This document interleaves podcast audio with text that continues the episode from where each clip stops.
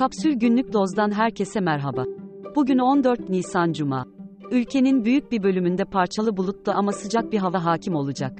En doğudaki şehirlerde ise kar yağışı ihtimali mevcut. Şimdi haberler. Deprem bölgesinde son durum. 6 üniversiteden bilim insanlarının raporunda, betonarme ve yığma yapılarda kötü işçilik ve uygulama detaylarının eksikliği, hasarların gelişimi ve ilerlemesine neden olmuştur denildi. Antakya'daki ilke apartmanında yaşayan 25 kişiye halen ulaşılamadı. Depremlerin ardından uykusuzluk, yoğun kaygı ve stresin vertigoyu tetiklediğini belirten Uluslararası Vestibüler Derneği Başkanı Profesör Doktor Nuri Özgirgin, nüfusun %15'inde denge sorunlarının arttığını söyledi. İstanbul'a su sağlayan barajlardaki doluluk oranı, son günlerdeki yağışlarla birlikte yükselerek %44.38 olarak ölçüldü. Son bir haftada su seviyesindeki artış %3.56, son iki haftada da %4.92 olarak hesaplandı. Türk İş Başkanı Ergün Atalay, kamu işçilerine hükümetin ilk 6 ay için %30 zam teklif ettiğini, taban aylık teklifinin 11.500 lira olduğunu açıkladı. İşçi tarafının talebi ise %45 zam ve 15 bin lira taban ücret. Yaklaşık 3.5 milyon memur ile 2.5 milyon memur emeklisinin maaşlarına yapılacak zam oranının belirleneceği görüşmeler 1 Ağustos itibariyle başlayacak. Tüm Otobüsçüler Federasyonu Başkanı Mustafa Yıldırım, önceki bayram tatili dönemlerine kıyasla yolcu hareketliliğinin %40 oranında azaldığını söyledi. Ayrıca günlük sefer sayılarının normalde 22 bin civarındayken son dönemde 14 binlere gerilediğini paylaşan Yıldırım'a göre, hareketliliğin daralmasındaki etkenler, ekonomik gerekçeler ve seçim süreci.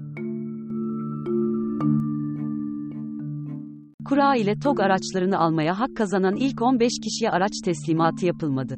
Emre Özpeynirci'nin aktarımına göre TOG, ödeme yapanlara mağdur olmamaları için ikame araç teklifinde bulundu. ABD Savunma Bakanlığı'ndan sızdırılan belgelerin arkasında askeri bir üsse çalışan bir silah tutkunu olduğu ortaya çıktı. Bu kişinin, sızıntıyı internette bir sohbet grubunda yer alanları etkilemek için yaptığı belirtiliyor. Washington Post'un ortaya çıkardığı OG lakaplı kişinin ırkçı ve antisemitik söylemlerini içeren, ancak yüzü görünmeyen bir videosu da yayınlandı. Birleşmiş Milletler verilerine göre bu yılın ilk çeyreğinde Orta Akdeniz'den Avrupa'ya ulaşmaya çalışan 441 düzensiz göçmen yaşamını yitirdi.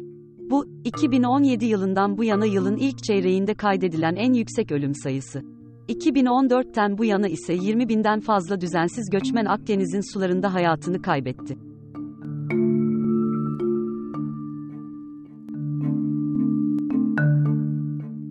Hollanda'da bir mahkeme, porno videolar yayınlayan Exhamster'a, kişilerin rızası olmadan izinsiz yayınlanan tüm görüntüleri sitesinden kaldırması için 3 haftalık süre tanıdı. Videolar bu süre içerisinde kaldırılmazsa, Exhamster görüntü başına 30 bin euro ceza ödeyecek.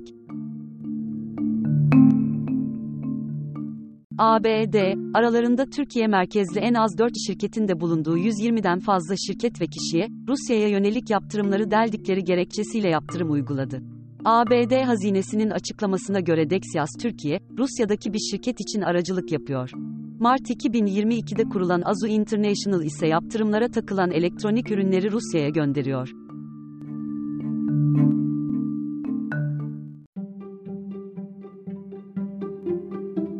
Daha fazlası için kapsül.com.tr adresini ziyaret edebilirsiniz.